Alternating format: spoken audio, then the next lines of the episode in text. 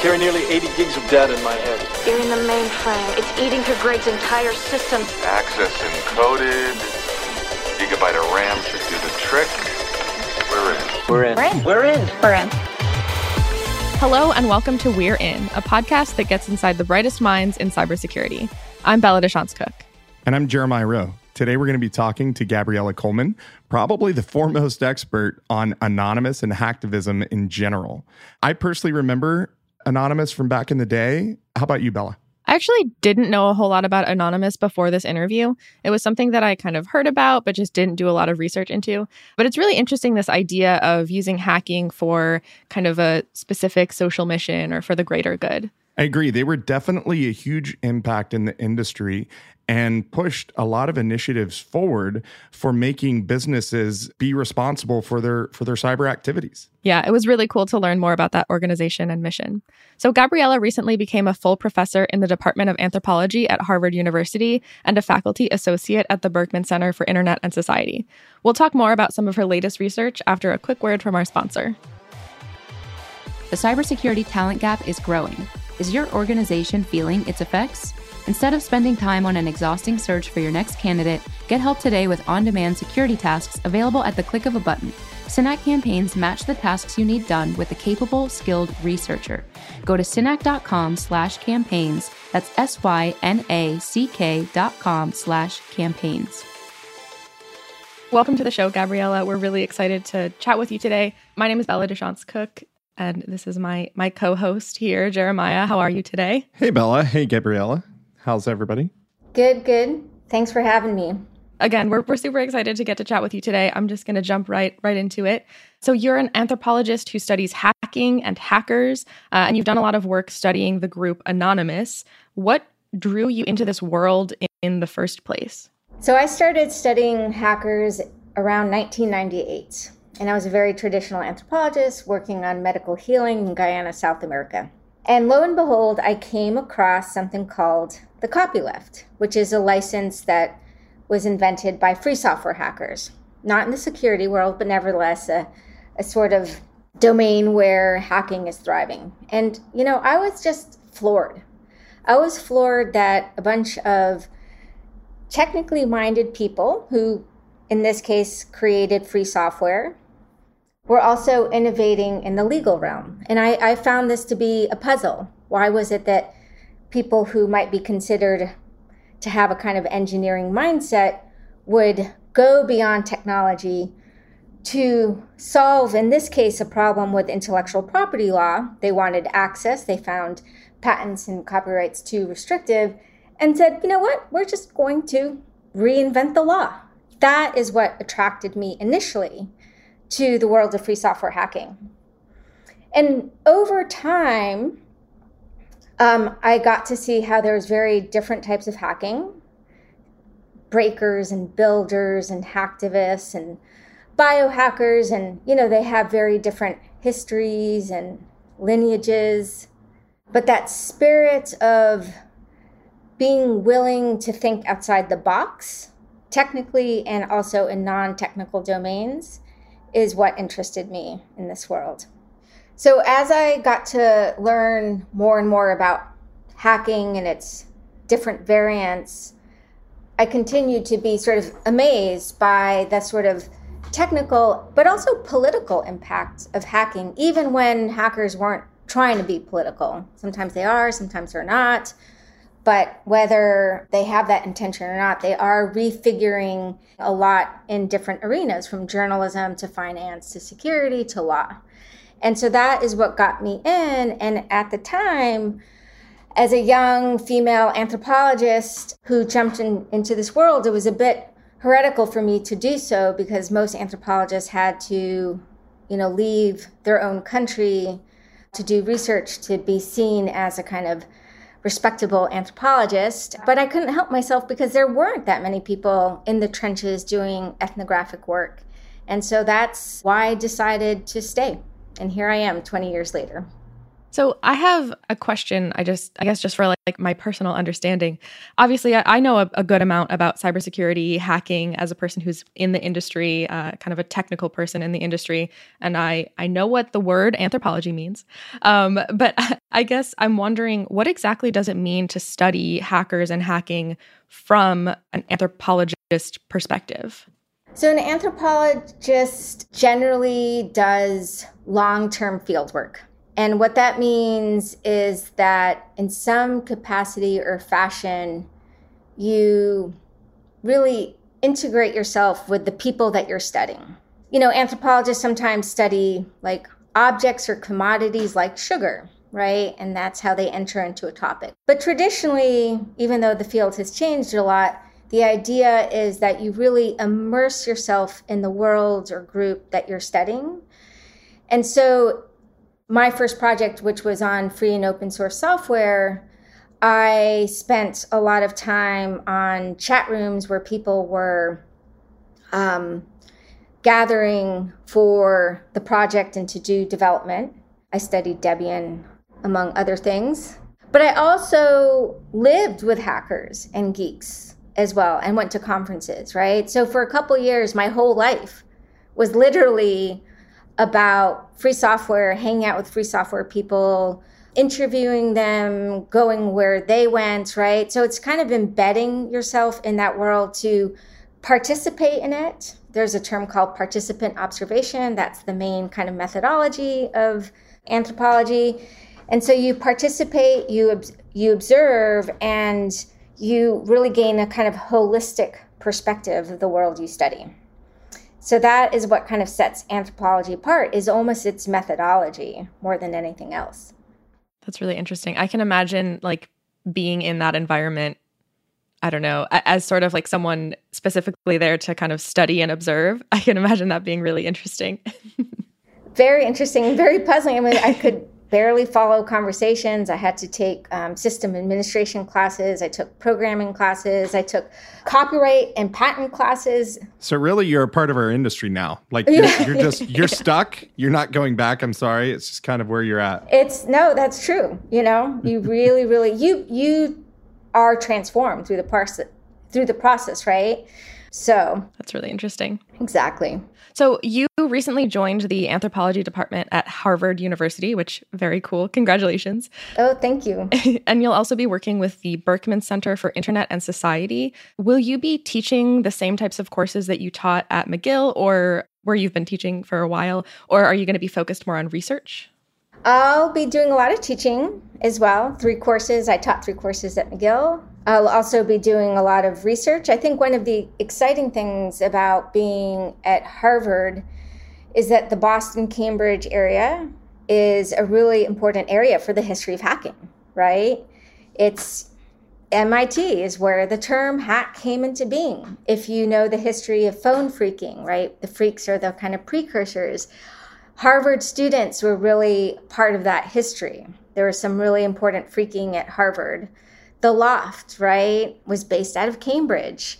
Some of the L0pht guys are still in the area. So what what this means is that it will allow me in my teaching. I teach a course dedicated to hackers. Sometimes I call it Hackers the Class. is that I can draw on the amazing pool of people in the area and history as part of my coursework. The other thing I hope to do too is I have recently been really interested in archiving hacker history, even though it's a recent history and even though a lot of it exists in documentation, whether it's zines or text files. Nevertheless, a lot of it is vanishing as well. And I would really like to just start creating a archive that is accessible to other researchers and other hackers as well. So it'll be a few years before I can get that off the ground. I see that as a kind of companion to a project that I started a couple years ago called Hack Curio, which is a video portal into hackerdom. And that features short little snippets of videos with text, and it also kind of documents history, but it's very curated. It's almost like a museum Whereas what I hope to do is create a much bigger archive that is abundant, a kind of cornucopia of archives and information that others can tap into. So like I was thinking about this a little bit before our conversation about how like how do you get the documents that are deemed important or worth preserving uh, related to hacker culture? Like how do you find them? How do you know what is useful or just kind of nonsense on the internet? How does that work so some of the documents i have were given to me actually by people i interviewed for a, re- a recent history project on the professionalization of the hacker and so as i interviewed people someone was like, Oh, I have a binder full of information. It's everything from advertising around security to very niche news clips, regional news clips from Denver, for example, on hacking, right? And so he gave me two huge binders. I also know that one member of the the L0pht, I won't say his name just in case he doesn't want it known. He's he's kind of an archivist. He has a lot of amazing information.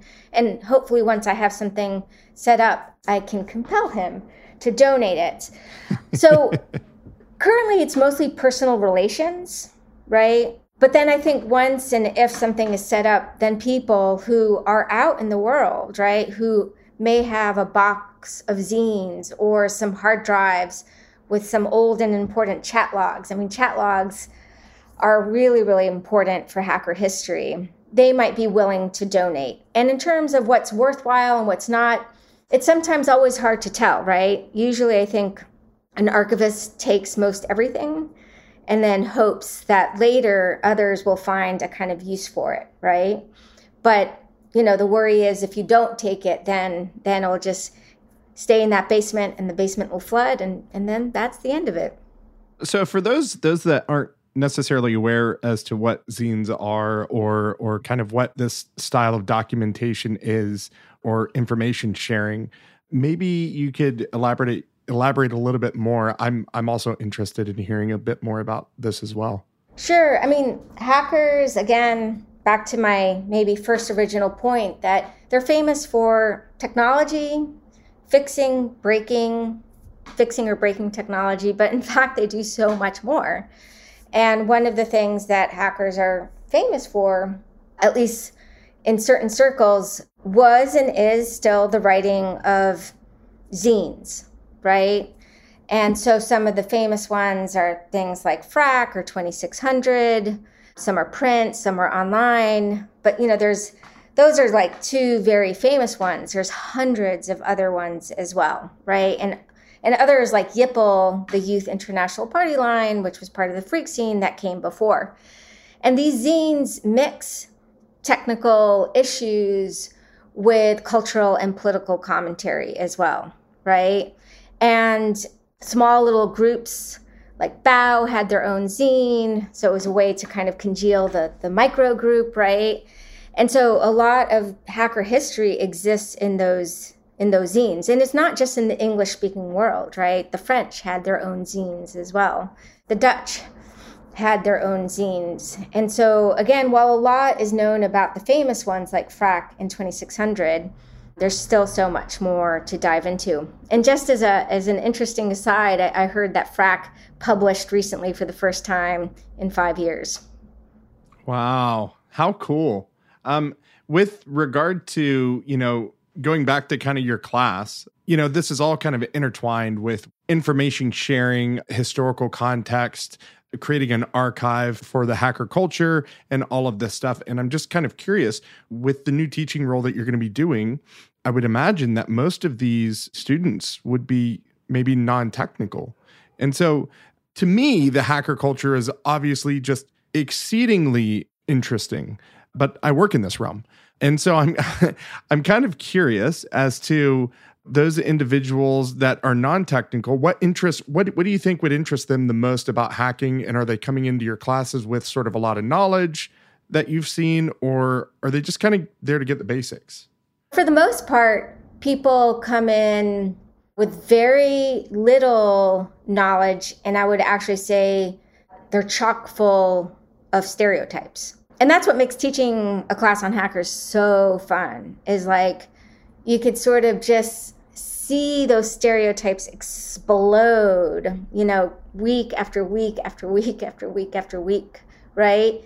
So, in that sense, it's a really kind of satisfying course to teach precisely because they really have a narrow, very narrow vision of what hacking is. It's usually, you know, the criminal and perhaps Mr. Robot, right? Those are those are the two and they are really surprised that there's so much depth and breadth. And then, you know, I am very lucky. I, I do bring in a lot of people from the hacker world to participate in class either online or in person. And that is this whole other dimension because I think that there's a, whether it's this podcast or things like Mr. Robots, I mean, the public does have more opportunities to come across more realistic pictures of hackers than ever before.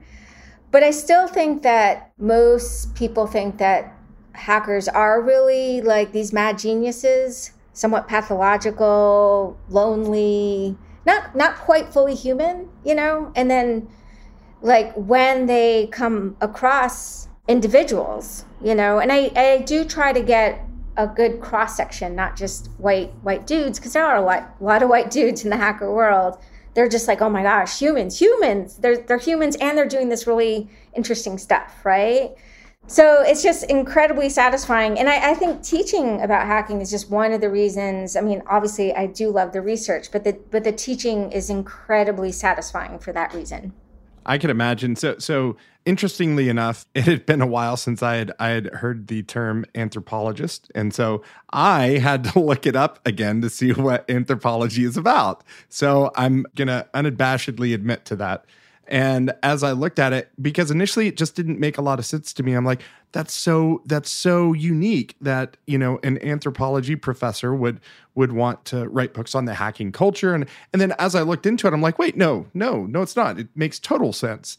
And I just I find it exceedingly interesting from the perspective of a unique outsider coming into this culture, maybe not necessarily having the background into it, maybe dead, I don't know, I don't want to assume, but you know i just i just find that to be really interesting in and of itself.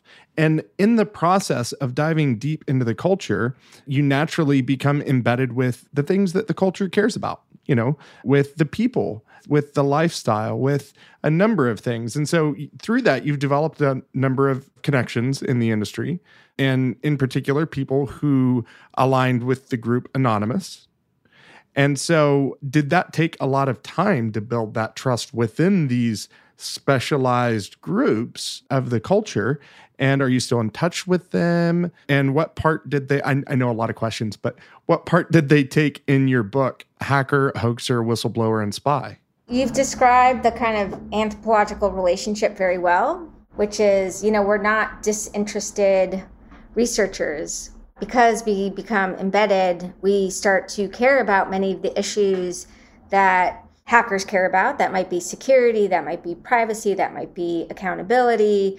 And you form personal relationships. I mean, literally, you become friends with some of the people, you write them letters of recommendation, you go to their court cases, right? You become embedded you know, some people will call that kind of bias. Others will say, no, that affords you a very unique perspective that other researchers can't have. So let's back up. Anonymous, unlike studying free software hackers, was much harder at some level. With the free software community, they were like, oh, yay, you want to learn about Linux? I'll talk to you for 10 hours straight. And I'd be like, oh my God, enough, enough.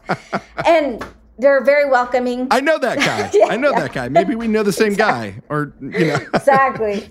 And anonymous at at some level, when I was there between 2018 and 14, was was also welcoming. I was on the chat rooms initially, and in the case of the the kind of hacktivist node that came into being 2010 and 11, they had a channel dedicated to reporters and to researchers because they wanted attention and people like myself could act as a gopher and broker and i was. I i brokered a lot of not deals but i opened the doors for for journalists right? So it was handy for me to be around. But it was incredibly hard for a couple reasons. First of all it was very chaotic. So it was very hard to understand what was going on. People you know went by handles and it was hard to sort of know what uh, know what was true, what was false, what was going on. Not everyone involved in the hacktivist era that I was studying was engaged in illegal action. In fact, I would say the majority were not. They were mostly organizers, media makers, but Anonymous became famous for their, you know, high stakes, high risk hacking. And that was something I was very interested in and wanted to learn about. And it took a very long time, between six months to 12 months, before some of the hackers started to open up to me in interviews or let me into some secret chat rooms, right? And as an anthropologist, unlike a journalist, journalists are amazing. They're kind of like hawks. They come in, swoop, get the data. You know, I'm just like, I'll sit for three months, you know, and wait um, and just watch and then hope the data like lands in my lap. And it did. It took a long time and I got a lot of information. And I didn't want to be in the chat rooms while they were organizing hacks. That was just too risky for everyone. But certainly I wanted to learn about it after the fact. And over time, I was able to gain that access. And then even later, I mean, this is this is this points to this kind of long term commitment and the long term relationships that the anthropologists form. I mean, at a certain point, people in Anonymous got arrested. And I, I, like I mentioned, I went to some of their trials. I got to know some of them. And after I got to know some of these individuals in person, then a number of them also gave me some logs or information much later, but in time for my book, right? And so um, it was just very, very challenging for that reason. But it was also great insofar as at at the time I was actually teaching a little bit less. I had some fellowships, and that afforded me the time so that I could be present on IRC, for example, in um, in the chat rooms, six days a week, five hours a day. I mean, that's a lot of time. I can't do that right now. I wish I could, right? And just form those sorts of relationships that are they help me really understand what was going on and make sense of these worlds. Earlier, you mentioned you might need to take time to understand what's true, or maybe not be able to know what's true or not true. Um, and you also kind of talked about journalists getting information from these kind of groups. And I think obviously it's it's so important for journalists to get accurate truthful information but and and you know verify their information before sharing it out and not be spreading misinformation. What does that look like for an anthropologist? Like what is your you know responsibility or, or need to get truthful information? Is it the same kind of uh, requirement or different? I would say there's some similarities but also some differences. Generally anthropologists aren't publishing for CNN or CBS or The Atlantic. I mean, we publish opinion pieces here and there, we get quoted, right? So when a journalist gets something wrong and it's published um, in a mainstream piece, I mean, the ramifications are really substantial right? And the stakes are really, really high. And, and, currently, there's a big battle over like whether there was a founder of Anonymous or not.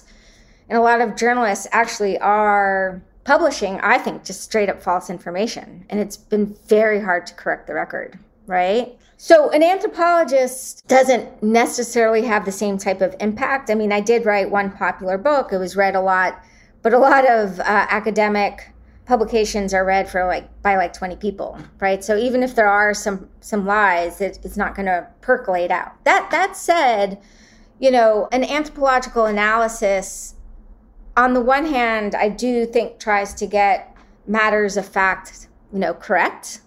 On the other hand unlike a journalist i can theorize how secrecy and telling lies works in the collective right and that's part of my analysis and even point to you know some of the hoaxes for example that happened some of which maybe i was writing about when i didn't know it was hoax later i did right so there's a lot more freedom for an academic and anthropologist to kind of treat knowledge in, in different registers than than a journalist right and i and i do feel for for journalists i mean they're working under much tighter deadlines, right? So sometimes it's really, really hard to verify information in a week, a month, or two. Whereas some of the stuff I verified after four years, you know? I mean, I didn't publish my book for years, in part because I was avoiding writing, but also because I was waiting on things, right? And, and journalists don't have that luxury. But I do mention, I do think journalists, you know, the standards matter because part of the current distrust in the journalistic regime stems from some mistakes, right? And some mistakes happen, but they can be corrected, right? And more and more journalists do do that, which is great. So context, context matters, and I think um, from a context or perspective of context, I think anthropologists, you know, especially in the culture world, would have much more context than say, a journalist would. And truth is embedded in these really complex issues, in these very intricate, like interdomain things that happen in in the world of hacker culture. Context has the truth. It's not just black and white. It's just the truth is so much more than and I could see where anthropology has a huge role in that. No, I mean you you bring up an excellent point too, which is certainly we can all agree on certain facts, like I was born on X date. I'm not going to dox myself, but that could be verified. I think that's true, right? But so many things that are in the realm of truth don't have that clarity. That's the nature of knowledge, you know, whether it's um, a kind of scientific take on the nature of bacteria. I teach on the history of, of, of science and it's like, you know, the bacteria is treated as simply an agent of infection for decades and decades. Um, and then scientists are like, well, there's this thing called the microbiome, right? and and that's a different type of truth, but hard to see from the vantage point of a different type of truth. And I would say when it comes especially to social worlds, right? A lot of issues that people think can be adjudicated simply through facts cannot be adjudicated simply through facts, right? Um, and yet, you know, of course, with journalism, you try to get the base facts correct, but nevertheless, there there is a lot open for interpretation, and context really helps us understand situations, right? Do you have any examples that you recall of you know, having been so engrossed in this culture in Anonymous, do you recall any examples of things that journalists did get wrong in the moment that maybe did have some negative impact? I mean, when Anonymous became very famous in the end of 2010, 2011, for example, where there were many distributed denial of service attacks, for example, um, against PayPal and MasterCard in 2010 in support of WikiLeaks, or later against security firms at the hands of LulzSec and then AntiSec. A couple of journalists were hell bent on finding like the single or two hackers who did everything. The leaders, the leaders, the leaders. And it is certainly the case, anyone who knows any organization, that certain individuals or groups often carry more weight or power. Sometimes there's multiple groups, and part of the organizational dynamics has to do with how they clash, right? But there wasn't a single person or even two who were the single or duo movers and shakers. And there were literally, you know, dozens of articles trying to identify these two people. Um, and if again, if you were in the chat rooms, you saw that there were dedicated um, channels um, for particular operations. And actually, some of the reasons some of the operations were so successful had to do with some of the very savvy organizers, right, who could herd the cats, the hacker cats. And it was so hard to convince them.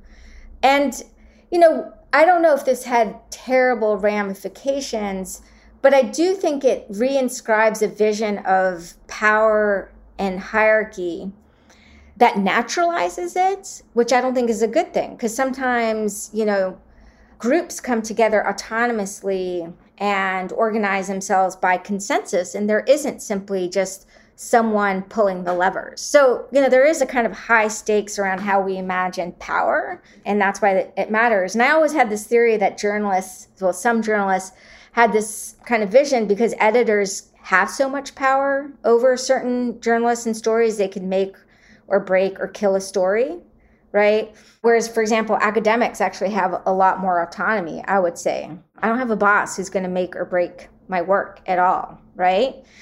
So that's one example that was quite recurrent. And, and recently, there's now a new narrative that there was a single founder of Anonymous, the trolls and the early hacktivists. And, and that's just wrong in terms of the historical record. And again, the stakes are that no, actually, this is precisely interesting because of the ways that so many different individuals and groups come together in often very chaotic ways to make things happen. And we should try to understand how that works.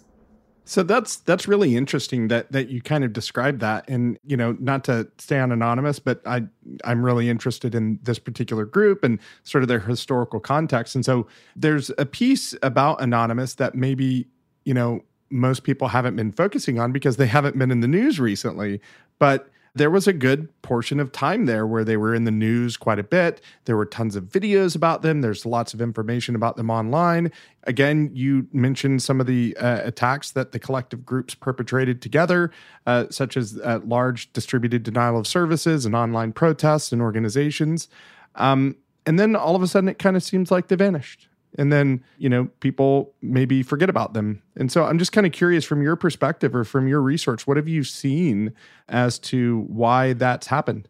So the heyday of anonymous was certainly between 2008 and 2014 and 15 and and and even referring to anonymous as a kind of singular thing in that period is a mischaracterization just because there is, yeah, these different groups and eras and moments, and we don't have time to go into them, but really just interesting dynamic collective, really, and really hard to understand those changes unless you were embedded in the ground. It'd be very hard to, to come in after the fact and piece it together in a way that, again, I think with open source, you, you can do. In some ways, the hacktivists interventions between 2010 and 14 were exceptional. They were also partly indebted to the rise of things like social media and Twitter. Anonymous were really good at getting the word out. They used the platform in very media savvy ways that now many different groups know how to use Twitter in that way, but they were kind of really at the front, forefront. They were also quite big in part because WikiLeaks was quite big as well as a phenomena, a whistleblowing platform with major geopolitical consequence. And it was also interesting because Anonymous, especially in 2011 and 12, did so many operations and hacks and DDoSing. I mean, it was just hard to keep up. And it, and it was exceptional insofar as I just think that when it comes to something like illegal actions related to hacktivism, the norm would never be a steady state of action. It's too risky, right? With regards to that that particular piece risk, right? I just want to touch on that for a moment. Like with with I think I think you've had some amazing experience inside the hacking culture in the world and and looking at a lot of the different pieces that that you've worked on throughout the years. I think it's I think you know it's it's certainly impressive um, I, I, just from from your perspective, with being embedded with a lot of these groups, where's the line drawn for you particularly? It almost has to be a case by case basis. Certainly, if there's collateral damage, so if information is dumped and a lot of people whose information is is exposed had nothing to do with let's just say the corruption, wrongdoing, malfeasance that's being exposed, protect them. You know, don't dump that data. Give the cache to a journalist so they could verify that everything is sound, but only release what is relevant. XNet, a collective in Spain, has done precisely that. Anonymous wasn't so good at doing that. They were good at showing the world that you can hack and get information that is publicly relevant, you know? And while hackers really innovated this hack leaking technique, I mean, there have been some prior break ins in the analog era. The Citizens Commission to Expose the FBI, who broke into an FBI field office in 1971, showed the existence of a massive disinformation program, COINTELPRO. So break ins sometimes are okay, right? But I think there are better ways to do it, right? And so minimizing privacy violations and collateral damage, I think, is really, really important. But just because something is illegal, I don't think makes it necessarily bad, right? And so, just briefly, there was, I think, a lot of actions in the anonymous world, whether it's showcasing rape culture or some of the hacks and leaks, which I supported. And yet, even some of the actions I supported, there were dimensions that, yeah, sure, I thought they, they crossed the line, but not so much so that I would just discount what they're doing entirely. I think that idea of like just because it's illegal doesn't necessarily mean it's wrong. It sort of feels to me like a lot of where cybersecurity and hacker culture like came from initially. Which, on that note, uh, you've written a paper with uh, Matt Goerzen, who is a security researcher at uh, Data and Society, um, and the paper is about the evolution of the professional security hacker, which, of course, is like right what we're talking. It's so relevant to what we're talking about, and very relevant to Jeremiah and I. In a way, the paper kind of explores how hackers are becoming mainstream and are gaining this new credibility in information security and more widely in society. So I was wondering if you could talk a little bit about how you think the old underground world of hacking continues to influence the newer and more corporate and acceptable uh, community of security researchers. So it's a fascinating history. I mean, so a number of security researchers, professionals today hail from the underground and a portion were, were literally outlaws insofar as they were breaking the law and they weren't necessarily doing malicious things as they were owning systems but ne- nevertheless by virtue of the laws they were doing illegal things. But they learned a lot right? In an era this is the 90s where there weren't that many uh, programs in academic circles that concentrated in security. And so these people were in a good position to say hey you know we know how to secure your systems which are terrible because we can get in right and what's interesting about the history is that they were very adversarial. They spoke up. They said, Microsoft, your shit stinks, you know?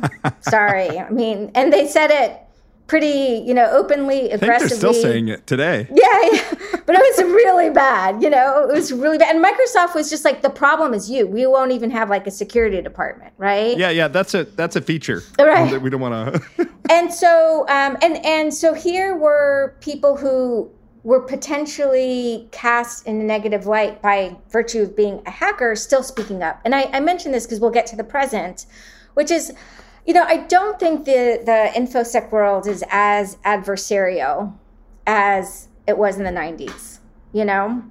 That said, people do still speak up in very visible and powerful ways. I think of someone like Katie Moussouris. Am I pronouncing her her last name correctly? Honestly, I'm not 100% sure. okay, hopefully I got it right. Most everything I do is typing on keyboard. I know. I'm so sometimes with with names, I'm like, um, I'm not sure how I say that name. But Katie Moussouris, she is a pioneer behind bug bounty programs. She's the CEO of Luta Security. You know, she helped set up bug bounty programs in different places. Yet she's also very critical about how they're executed and their limits, right? And will say so very, very visibly and dramatically in talks and in writing. And it's that spirit of speaking up, of sort of saying, like, okay, I was part of this world that helped, you know, cement bug bounties. They're powerful, they're important, but how they're being rolled out and implemented is really short sighted. And I'm going to say so. And I will say that I do think that a lot of hackers, whether they hail from the 1990s or more recent ones that are part of the InfoSec world, speak up and say what's wrong. And that's so important because the moment you cower, the moment you're not willing to speak up, whether it's in a kind of boardroom, whether it's on Twitter, whether it's by presenting a paper at Black Hat or DEF CON, that's the minute that I think, you know, the hacker spirit is dead and can't be effective in initiating change. With that whole adversarial sort of um, change that we've seen happen throughout the years, I think that also partially aligns with the fact that, you know, mainstream has become more acceptable of the hacker culture and the fact that security is a big deal, not just because I say it is, not just because Bella says it is, but because people are be- becoming affected by these things over and over. We're seeing throughout the years, you know, mass mass data dumps happening, mass data leaks happening, people becoming uh, compromised, their personal information, financial information, all of this stuff getting leaked, and and it affecting real people's lives to that point, you know, we have a recent sort of thing that's happened in Missouri, right? Where uh, the Missouri governor has has threatened to prosecute a, a, a journalist for looking at the freely available source code on any website. For those who aren't aware, go to any website, press F12, you're going to get the source code. And he's saying that's illegal and he's going to prosecute somebody for that. That's the kind of adversarial mindset that's caused tension through the hacker culture throughout the years. What what's what's your perspective there? Yeah, so you've just captured first of all why it's important to be adversarial insofar as you are going to come across roadblocks like the Missouri governor who just is one among many possible roadblocks where there's an interest in shining the light elsewhere, right? Because, you know, in the end, it's the Missouri government or the school board that was irresponsible, right? They were the responsible ones. And so, in order to deflect responsibility, it's very easy to place it on the journalist, the hacker who found the flaw. And and again, like as a journalist, you're a little bit more protected. Just the term hacker, you know, again for so many conjures criminality. So it's very, very easy to do that deflective work. And I think it's, you know, if you look at the history, there's a lot more protections today, whether it's because of precedents, whether it's because of the EFF, who has published the Coders right, Rights Project, right, which really outlines why it's important to protect hackers, whether it's the work of Jennifer Granick, who has protected many hackers, right? And yet that specter always looms, right? That specter always looms. And you know what? Just whether it's the threat of legal action. I mean, who wants to fork over $50,000 to defend themselves? That's a lot of money, right? So yeah, many don't end up in jail, but the legal threat is is is real. And yet you know there's always going to be parties who don't want to hear that they were inadequate in their security protocols right? And so they'll always pull this move. But it's important for the community to band together. And uh, the more that it's done collectively the more chance that these um, you know silly shenanigans won't work so ultimately, do you think that hackers getting more involved in traditional cybersecurity work is going to improve security and make the internet safer for everyone? Hackers and the security community have um, been pioneers in terms of getting organizations, whether it's the government or Microsoft, to care about security and have also innovated methods and tools from, you know, Satan to L0phtCrack to many recent ones. And I think they'll continue to play a really prominent and important role. I also think that today's internet is different, and many of the security issues and vulnerabilities are not simply technical, but socio technical, right? What do you do about abuse and harassment? Um, what do you do about misinformation? And in this regard, I think that enlarging the pool of the types of people participating in thinking through security is the way to go. So obviously, like the technical folks are really important. And, and actually, in the history of just technical security, some of the most important innovations were rhetorical. We're getting people to care, That's a rhetorical issue, not a technical one. And I think hackers were extremely savvy in that department. That was this is what the report we're releasing is partly about. But it's really, really important to also get the lawyers, the sociologists, those affected by abuse and vulnerability at the table. And we see that happening as well. I do think that sometimes, you know, I'm I'm obviously people can probably tell a fan of Hacker World, but there are some blind spots from time to time and sometimes there's a kind of prioritizing of the technical, right? Is there a technical solution? And it's elegant and great if you can get that technical solution, but it's also important to see where the limits of technical solutions lie, right? And so that's what I would say is yes, they have a prominent role, but the more open they are to getting different types of stakeholders and participants at the table to deal with some of the really, really, really thorny issues around socio technical vulnerabilities, the better. So you've recently called, or uh, you you've stated that one of the most important phenomena of global culture and politics in the late 20th and early 21st century is around this realm of hacker culture and your anthropological views that you've developed from that. I'm just kind of curious, where do you where do you think it goes from here? You know, based off of your experience, what trends have you been noticing from the movement forward? And um, will we see more instances of of hackers driving politics in your perspective?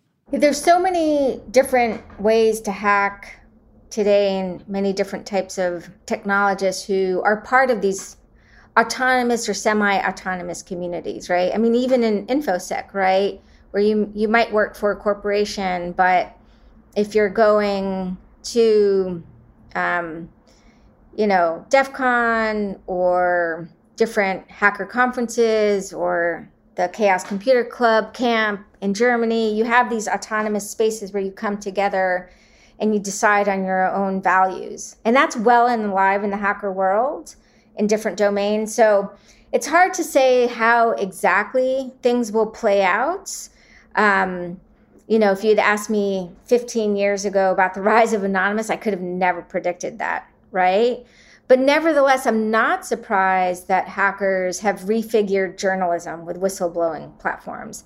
I'm not surprised that hackers were at the forefront of establishing the protocols for the security industry. In the world of finance, I mean it's it's really something else to see the blockchain developers and Ethereum developers change everything from how finance happens to how smart contracts are going to happen, right? And that I think is going to be incredibly impactful actually in the next five to 10 years. That's a domain that undeniably is going to both create new it's going to create new modalities for financial transactions, legal transactions, but also exactly organizations. I mean, Ethereum allows for you know high powered capitalism, but also allows for uh, co-ops and there's a big thriving scene around using Ethereum for creating co ops and collectives. So that's one domain I think that there's going to be a lot of activity. And then I do think that the hacking and leaking and the breaches of the last 10 years are going to continue for the next decade, right? Security is not going to kind of catch up.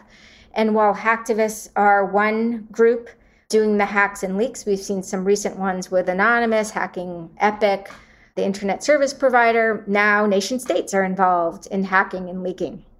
Yeah, I think people are taking more of an ownership there themselves too as the community progresses forward. No, exactly. So it's just they're going to continue to be impactful. It's hard to predict how, but the more that there's journalists and academics who are existing alongside these communities, getting to know them, you know, well, um, and not just swooping in from time to time, the better we'll understand what impact they're having in the present. So, first of all, if our listeners are interested to hear more from you, about you, catch up on the work that you're doing, where can they do that? They can Google my name, Gabriella Coleman. My website, gabriellacoleman.org, will come up. I'm on Twitter. Uh, Biella Coleman is my Twitter handle. And then, you know, maybe you can find me in my office if if you figure it out. I, I for many years had a fake office number just to keep the Scientologists away. Oh, that's great. Um, one one sort of last question: What is what is one thing people wouldn't know about you by looking at your LinkedIn profile? I lived on a boat for a year, uh, doing environmental research. Wow, that's awesome. Side note: I've I've thought of living on a boat actually when I lived in California, so that's awesome. It reminds me of the like I feel like every person who works in technology has a like dream life that they would live if they weren't sitting at their computer. it reminds me of that. Uh, totally. Mine would be living on a boat or having a permaculture farm. which is a very like geeky type of farming. Yeah, I recently learned about uh, ocean farms, so I, I I'm there with you. oh wow, that's great. Yeah, this has been hugely interesting. According to a recent survey, 95% of security professionals believe that the cyber talent gap has not improved in recent years. The number of open security jobs today is quickly approaching 4 million. Perhaps you're feeling the effects of the talent shortage in your security operations. What tasks are you struggling to get done? Whether it's performing due diligence on an M&A target, working through vulnerability checklists, or checking testing boxes off for compliance, Synack Campaigns can connect you with a researcher capable of getting the job done. Don't spend any more time writing job descriptions and sifting through candidate resumes. Let us connect you with the right talent to augment your internal team. Get your backlog tasks taken care of and fulfill any specialty your team needs with Synack campaigns. Synack researchers are available 24 7, and campaigns can be launched at the click of a button in the Synack platform. Reach out today at synack.com slash campaigns. That's S Y N A C K dot com slash campaigns.